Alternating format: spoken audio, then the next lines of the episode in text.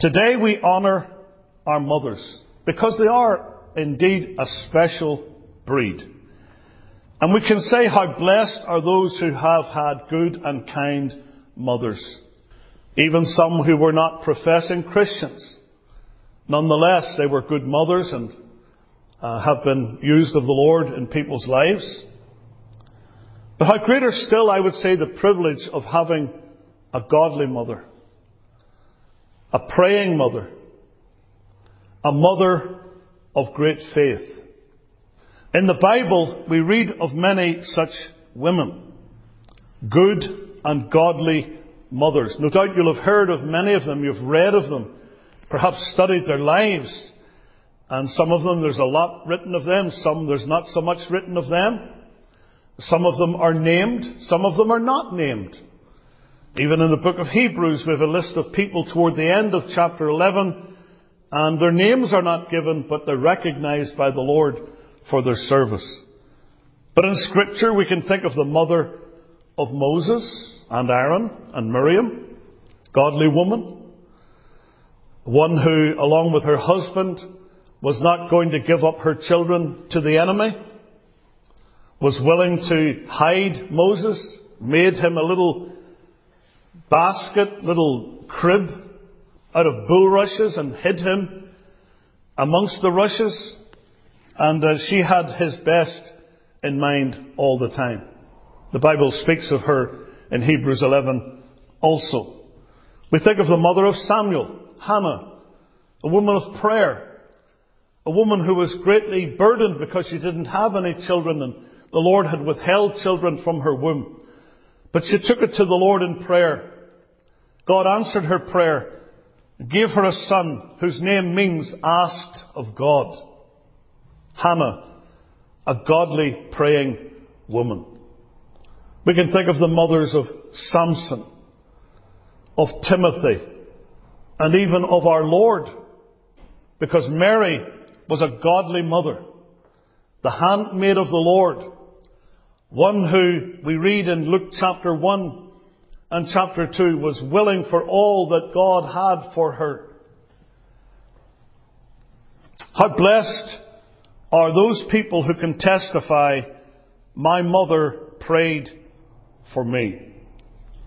You may have heard of Augustine of Hippo, great theologian, mighty man of God, but what you may not have known was in his unsaved days he was a profligate, a prodigal, a young man who lived in sin and wickedness, but who testified when he was converted that it was as a result of the prayers of his mother Monica. There are some just like Augustine through the centuries, through the years that have been rescued from spiritual shipwreck and disaster by a mother's prayers. We should never underestimate the prayers of a godly mother. The great theologian and preacher J.C. Ryle said, Where there is a praying mother, there is always hope. And such is the case before us in Matthew chapter 15. Because we read from verse 22 about a mother. She's referred to as a woman of Canaan. Uh, we often refer to her as the Syrophoenician woman.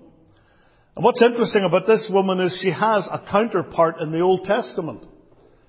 You may remember that Elijah went to a Gentile area, to a woman of Sarepta, as, is, as she's called in the New Testament, or Zarephath as it is in the Old Testament.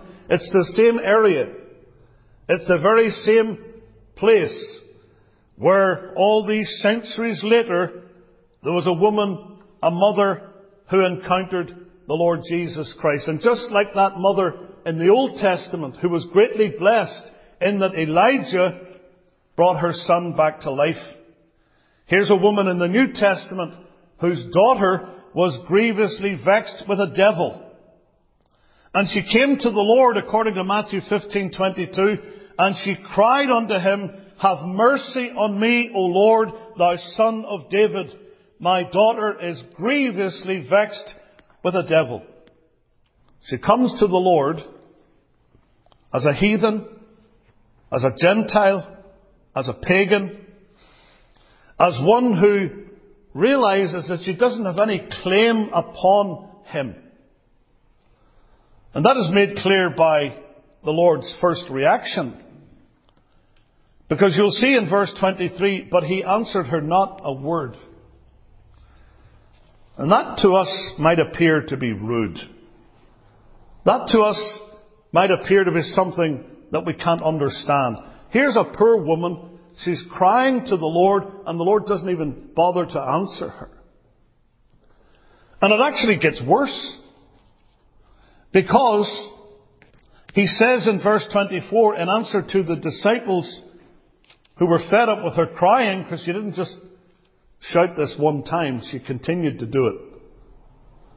When it says in verse 23, his disciples came and besought him saying, send her away, for she crieth after us. The sense of that is, she keeps on crying after us. We're fed up with it, Lord. This woman is following us. She won't let us alone. And the Lord seems to be agreeing with them initially. Because he says in answer, verse 24, I am not sent but unto the lost sheep of the house of Israel. This woman can hear this. She's not one of Israel. She's a Gentile. She's a Syrophoenician. And she could well have been so discouraged by the Lord's response, first of all, not even speaking to her, and then when he does speak to a third party, in a way in which she can hear it, he seems to discourage her even more. No point in me crying after him because he's sent to the lost sheep of the house of Israel. Of course, he's referring to his initial ministry. He's not referring to his ultimate purpose. Because the Lord's ultimate purpose was to bring a people in from everywhere.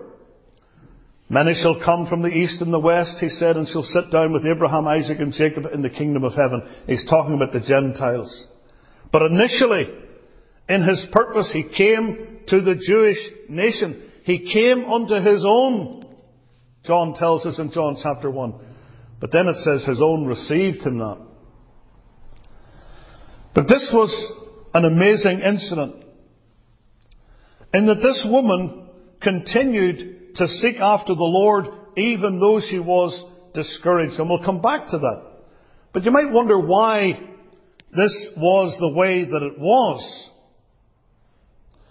But you have to understand that those who lived in that area were viewed by the Israelites, by the Jews, as pariahs, as dogs, as the offscouring of all things. In fact, we're told by commentators that some of these among the Jews were taught that even brushing up against a Gentile would cause defilement to them. Couldn't even go near them.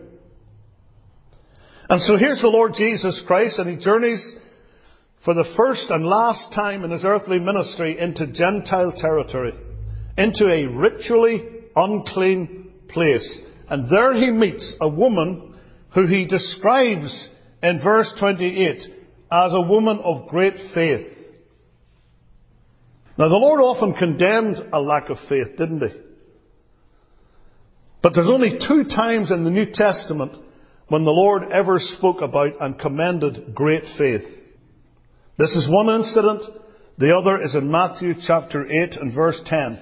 And there the Lord is referring to another person, a centurion and the Lord said unto those that followed, Verily I say unto you, I have not found so great faith, no, not in Israel. Is it not remarkable that here's another Gentile, and the woman of Syrophoenicia is a Gentile, and they're the only two, not Israelites, but heathens, pagans, Gentiles, of whom Jesus said they had great faith. This woman is a mother of great faith. And I could say a lot today about what God's purpose was initially in saving men. Obviously, He came to the lost sheep of the house of Israel. He makes that clear. But we also discover in the Bible that the Lord has a great purpose of grace toward others. The spreading out of God's mercy to include the Gentile nations was prophesied in the Old Testament. And it was actually prefigured in a few instances. You think of uh, several prominent people who were Gentiles in the Old Testament who were converted. We think of Rahab, who was a harlot living in Jericho. She was not of Israel, but the Lord saved her. She's described as a woman of faith in Hebrews 11. We think also of Ruth the Moabitess. Being from Moab, she shouldn't even been able to come into the congregation of the Lord up to ten generations. But the Lord had mercy upon her. With Christ's coming, the blessings that were granted to Israel were destined to reach the Gentiles in an increasing way. And so what is happening here with this Syrophoenician woman is really, as one put it, a picture in microcosm of what Jesus promised was going to happen in God's purpose. Remember those words in John 10 verse 16? And other sheep I have, which are not of this fold, them also I must bring, and there shall be one fold and one shepherd. As we read of this woman, we see that she is a picture of a praying mother. On this Mother's Day, we may look to her and think about her as, as an example of God's grace, first of all in saving her, but also in showing mercy to her daughter for whom she prayed. And I want to speak today on a mother's prayers. As I referenced earlier, J.C. Ryle said, there is always hope where there is a praying mother. And that's what we have here. Verse 22 introduces her to us. And the first thing it says about her is that she cried unto him, that's unto Jesus, Have mercy on me, O Lord, thou son of David. Look at the knowledge that she has already. She's a Gentile, but she's got some knowledge of who Christ is. I don't know where she got that knowledge. Ultimately, that knowledge came from the Holy Spirit. But she must have found out some way, somehow, who this man was. She had heard of Jesus. She knew that he was the Lord. She knew that he could have mercy. She knew that he could help in the situation. She knew that he was the son of David, which is a wonderful title of Christ, King David's greater son. And she came to him you might say, in prayer and supplication. she has a sinful and tormented daughter who needs the Lord. And she brings that daughter to the Lord in prayer.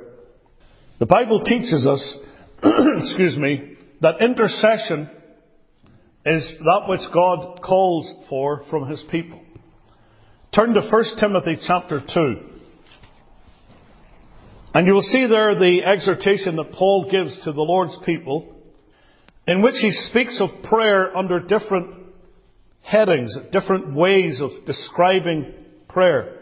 I exhort therefore that, first of all, supplications, prayers, intercessions, and giving of thanks be made for all men. Now, I could speak about each one of those and expound each one of those, but I just want to focus on that word intercessions.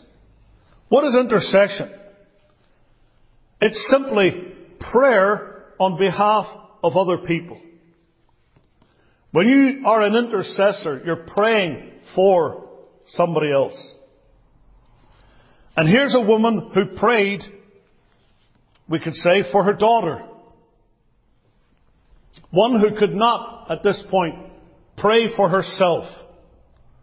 She was grievously vexed with a devil. I'm not sure all that was going on in this young woman's life. We can read also in Mark chapter 7 the same incident. But it seems that she was in a position where she could, could not pray for herself. So here's a mother who brings her daughter before the Lord. John Ryle said, hopeless and desperate as her case appeared, this daughter had a praying mother. And where there is a praying mother, there is always hope. And I say that to mothers here and other mothers who may be watching on or listening later on. Some of you perhaps can vouch for this by personal experience. I certainly can. I'm so thankful for a praying mother. Just on Friday last, two friends of ours were buried in Northern Ireland. Older gentlemen. Brother John Todd, who I mentioned last Lord's Day, and another man, our namesake, but not related to us, as far as I know, his name was Reggie Hamilton.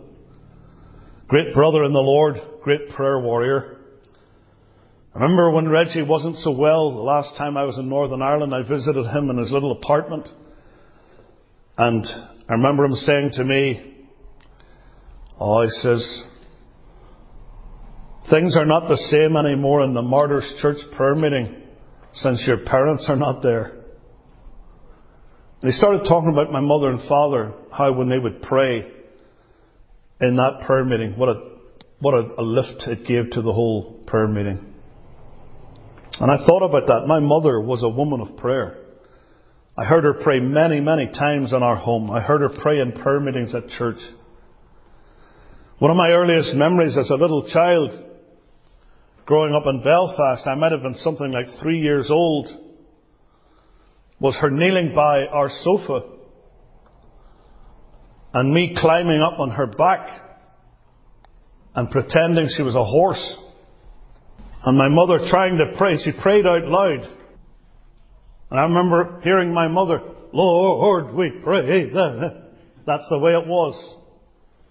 She never stopped.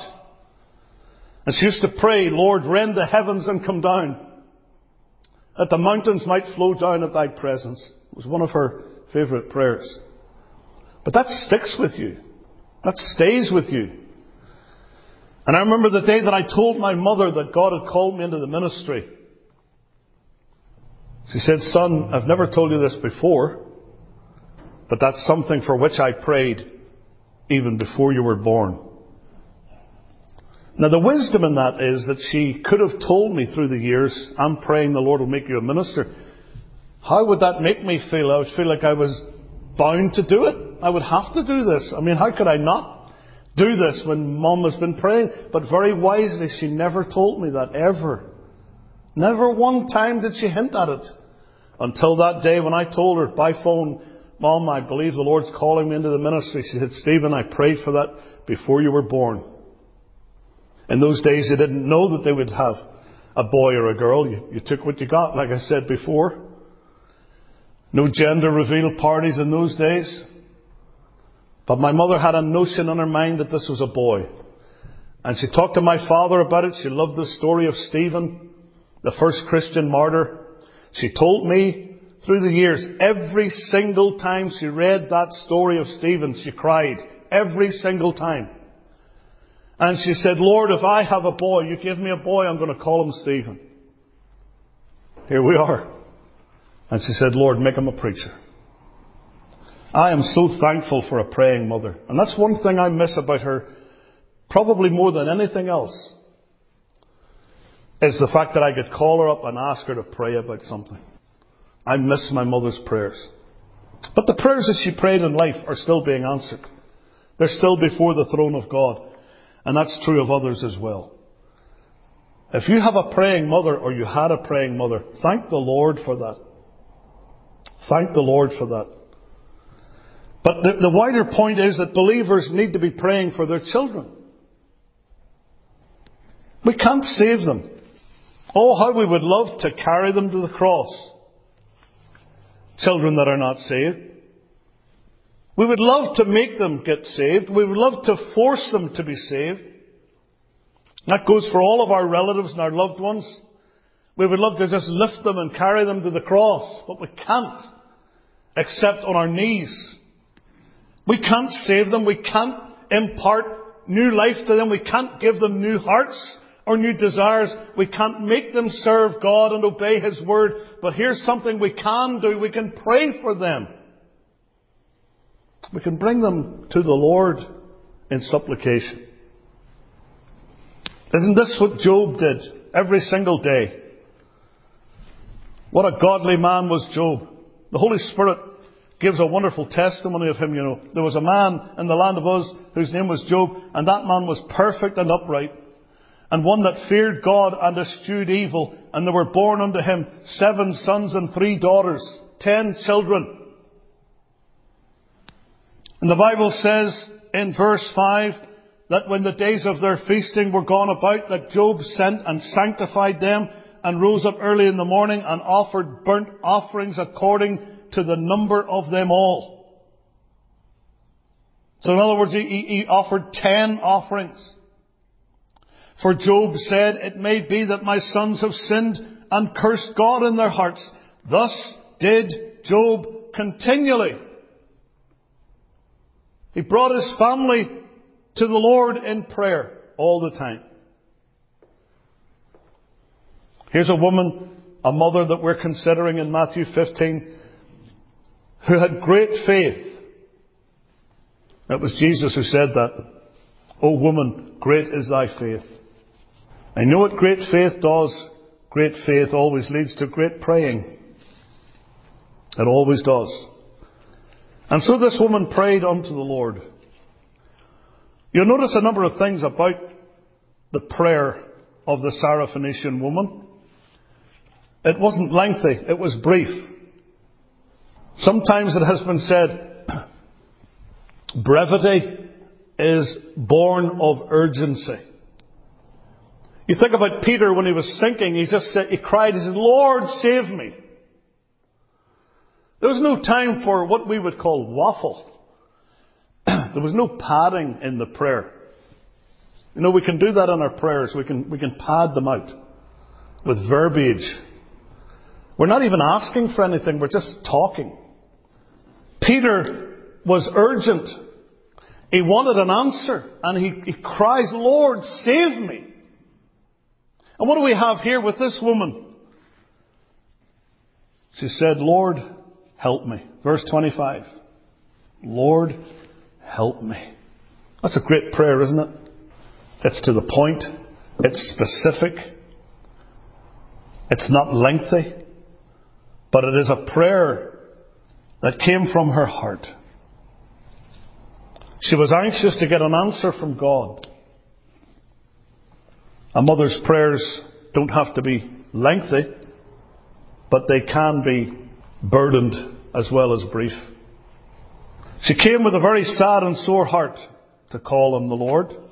We see that from the way that she prayed.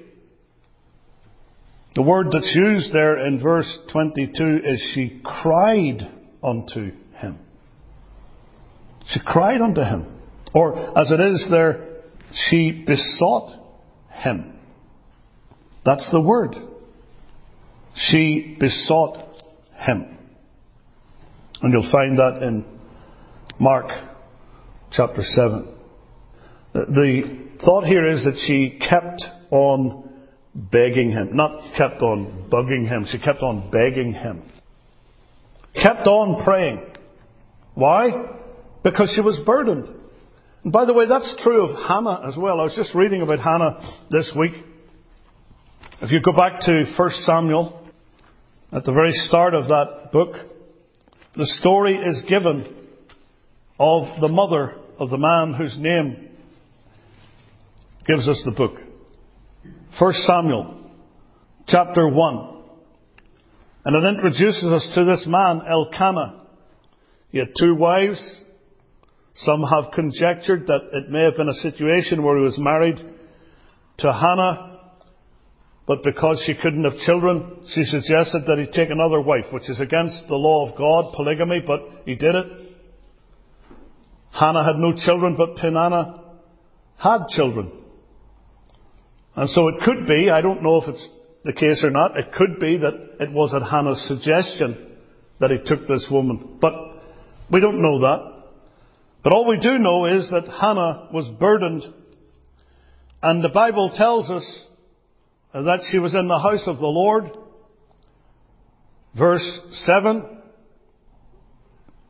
The Lord had shut up her womb, it tells us in verse 5. But in verse 7, she went up to the house of the Lord. She was provoked and she wept and couldn't eat.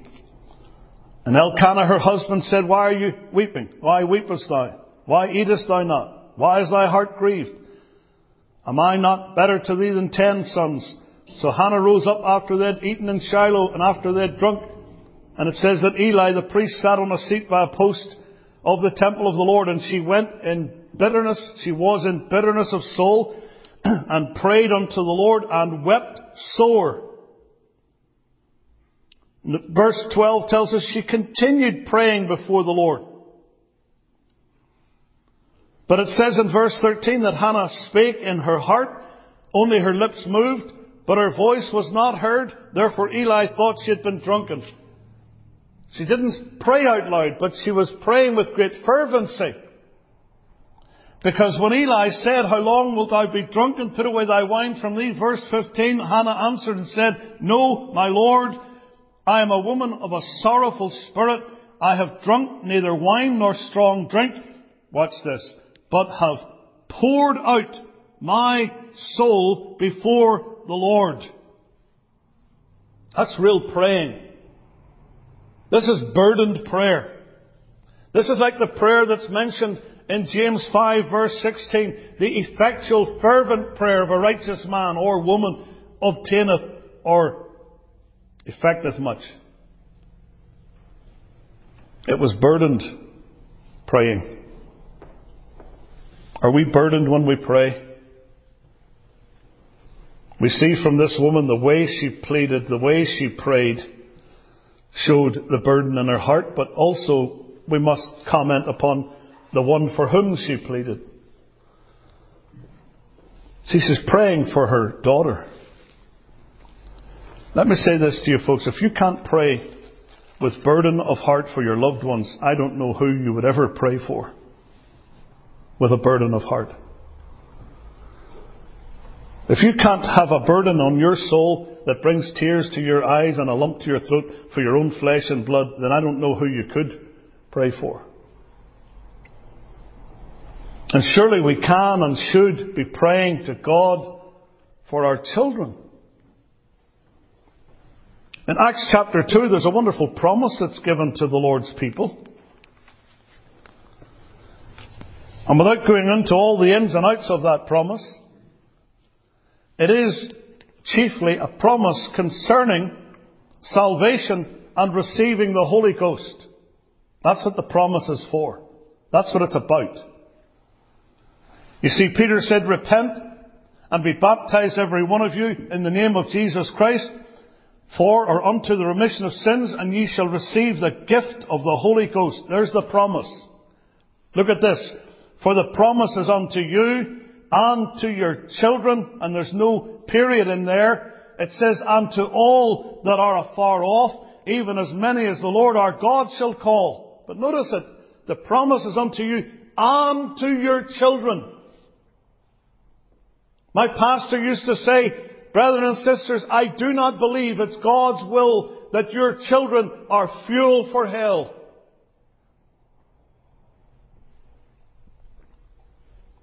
You know, it's a sad thing that I witness sometimes in churches.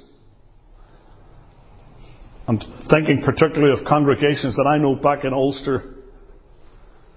And sometimes I look out on those congregations if I was preaching there and I see the older heads, and I know a lot of these people, and I know a lot of them have families, and a lot of their children are not in church. They're not living for God. They're out in the mountains, wild and bare. They're away from the tender shepherd's care. Their parents are at all the meetings.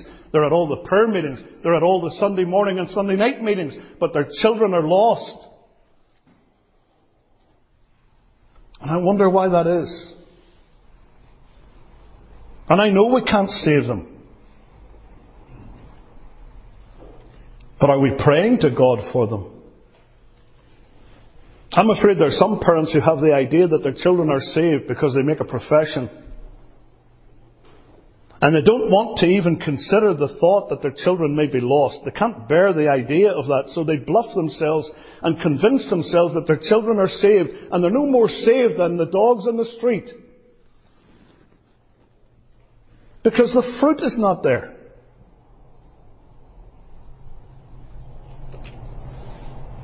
This praying of this, this mother, it was burdened.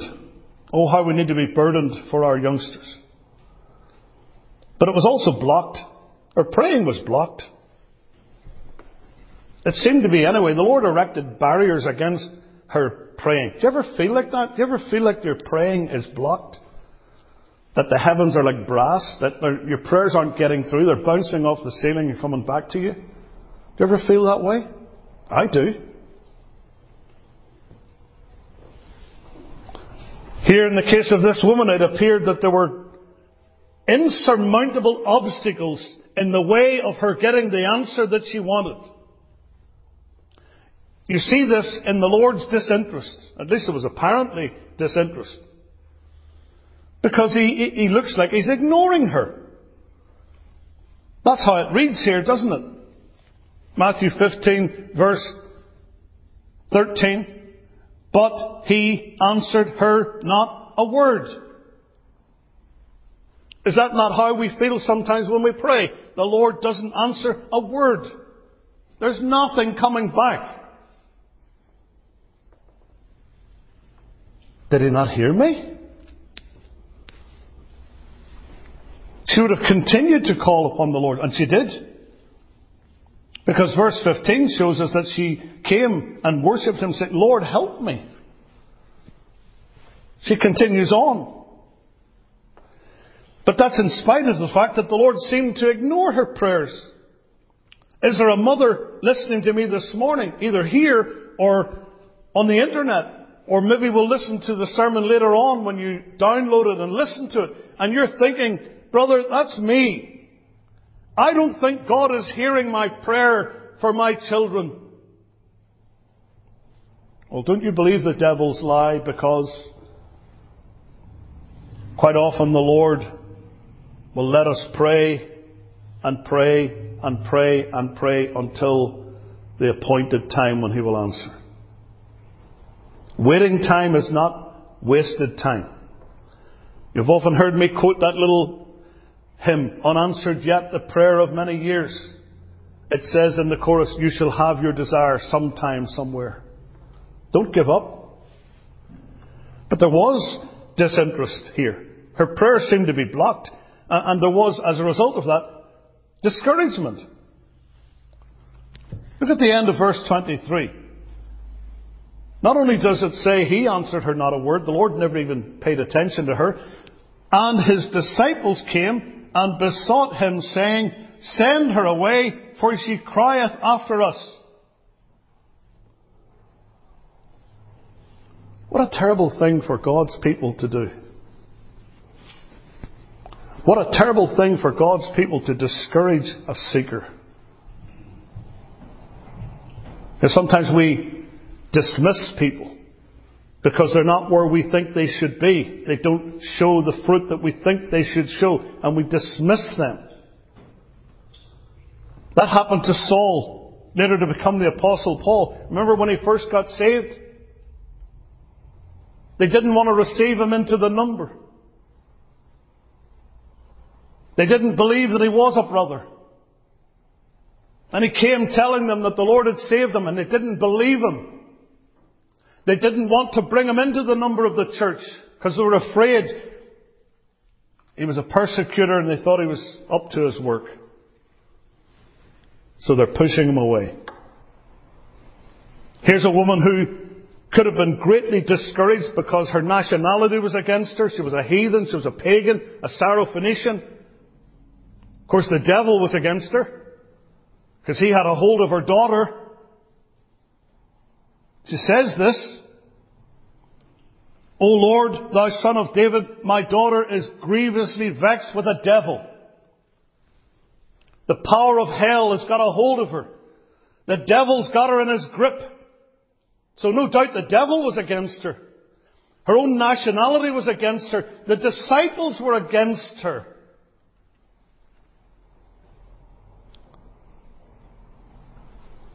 Sometimes Christians don't reflect Christ very well. And the initial words of Jesus appear to be against her too. But despite what was going on here by way of discouragement, despite the fact that her prayers seemed to be blocked, she just kept pressing on. And something else to note about her praying. It was not only brief and burdened, and it was blocked, but it was believing. That's why Jesus said, Great is thy faith. Great is thy faith. Oh, for mothers and fathers indeed with great faith. I speak to myself as well as to you how faithless we can be in our praying. We bring our requests before the Lord. We want the Lord to answer. We want the Lord to give us those requests, but there's a voice in our heads saying it's not going to happen. And here's a woman who was not faithless. She believed. Thou son of David. You know that word means that phrase, son of David? Mashiach in the Old Testament, the Messiah. The son of David. That's the Messiah. That messianic reference. Oh, the light that this woman had already. She knew that this man is the Messiah. The Lord had taught her. This is really remarkable, you know, because this is a Jewish title, son of David, employed by a heathen Gentile. So she's a woman of faith. She's believing. She's believing that Jesus is exactly who the Bible said he was. And she believed that even though she was no more than a little puppy dog in the street, that's the idea here. As the Lord said, it's not meet to take the children's bread and to cast it to dogs. That's another discouragement. Verse 26. She agreed with the Lord. Verse 27. Truth, Lord. Yet the dogs eat of the crumbs which fall from their master's table. What an argument she had in prayer. Well, I realize, Lord, that the food is not really for me. I'm not of Israel. I'm a Gentile. But surely, Lord, if the dogs can get the crumbs that fall down from the table, I can have something from your hand. And she was right. And she took those words of his. See, that's what she was doing here. She was taking the Lord's own words. Yes, I'm agreeing with you, Lord. The, the bread is for the children. It's for Israel. It's not fit or meet or proper to cast it to the dogs. Truth, Lord, I'm agreeing with you, yet the dogs eat of the crumbs which fall from their master's table. Surely you wouldn't stop them from doing that, Lord. I can have my portion. And that's what caused the Lord to say, Oh, woman, great is thy faith. I've never seen anything like this in Israel. This is unique. Be it unto thee even as thou wilt. So hope being kindled in this woman's heart, she found that her praying was blessed. It was blessed praying. And so it will be for you. You mothers who today are crying to God and you shed those bitter tears maybe in the secret of your own room. God will see those tears. God will hear those prayers.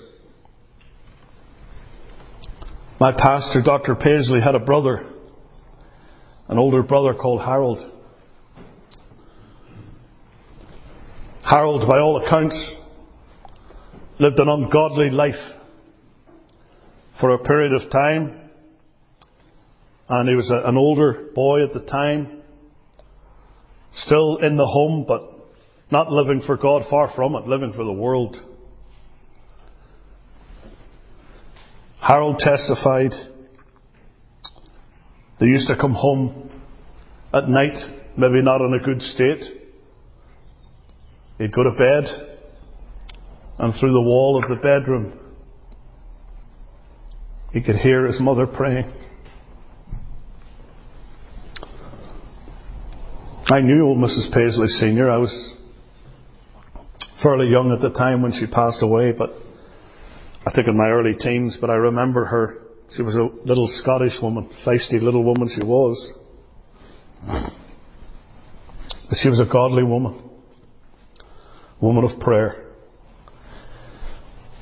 And Harold Paisley testified that his mother prayed him into the kingdom. He came to Christ, not least because his mother prayed for him. So you see here, this woman's praying was blessed. The Saviour gave her what she asked for. The determination that she had was rewarded. She kept begging. She kept on asking. And her daughter was restored. The Bible says this in verse 28. You talk about an instantaneous change. Jesus answered and said unto her, O woman, great is thy faith, be it unto thee, even as thou wilt. I'm going to give you what you want, exactly what you've asked for. And her daughter was made whole from that very hour. It wasn't a process.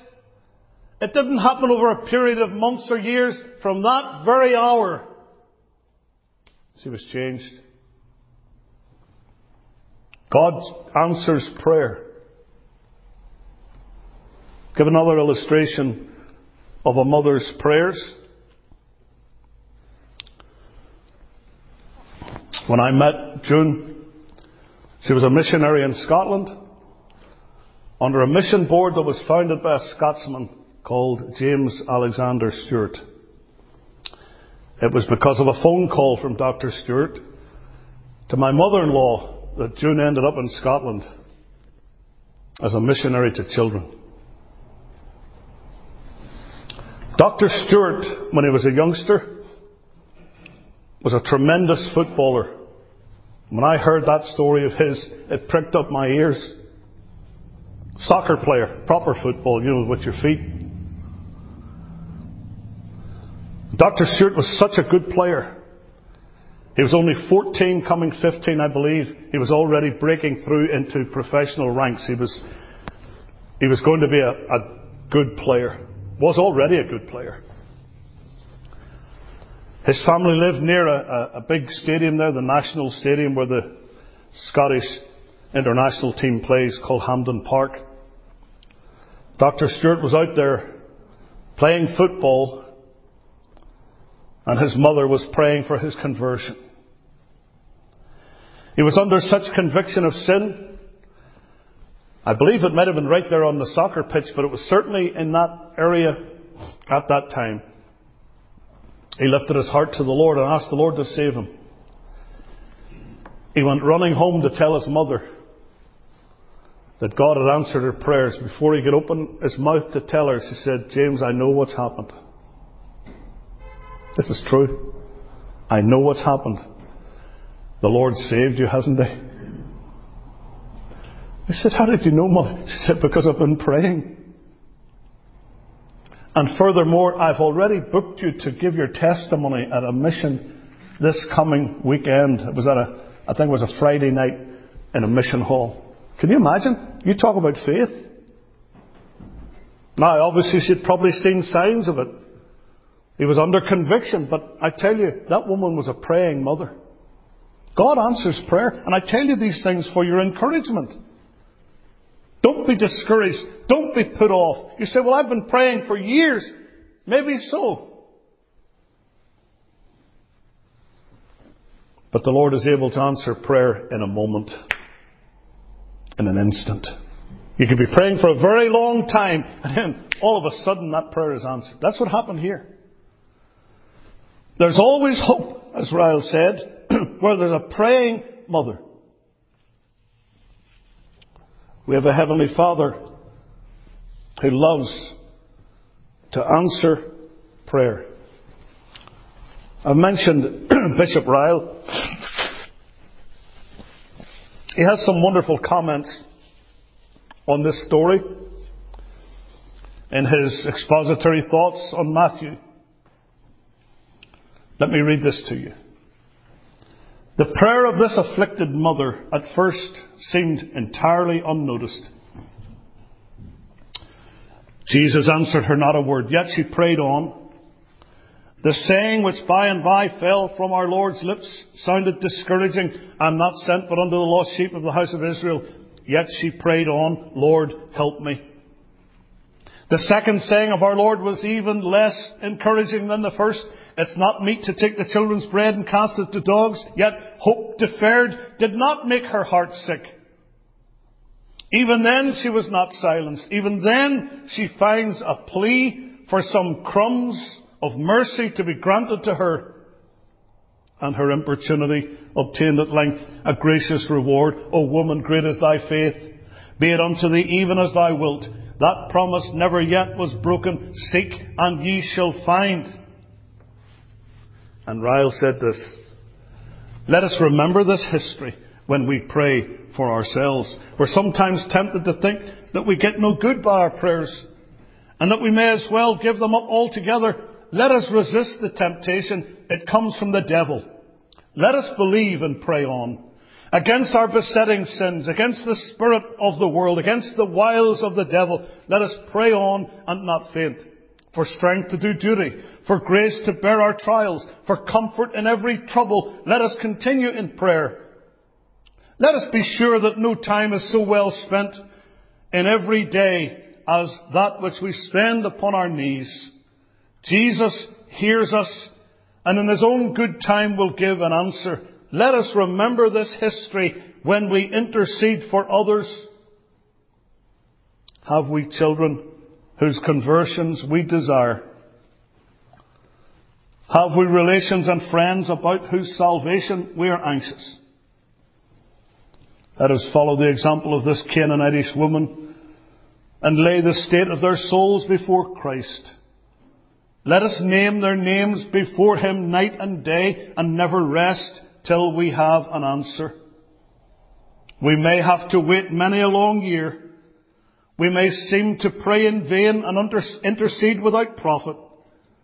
But let us never give up while life lasts. Let us believe that Jesus is not changed and that he who heard the Canaanitish mother and granted her request will also hear us and one day give us an answer of peace. Woman, great is thy faith. Be it unto thee, even as thou wilt. May the Lord help us to pray for his name's sake. Amen.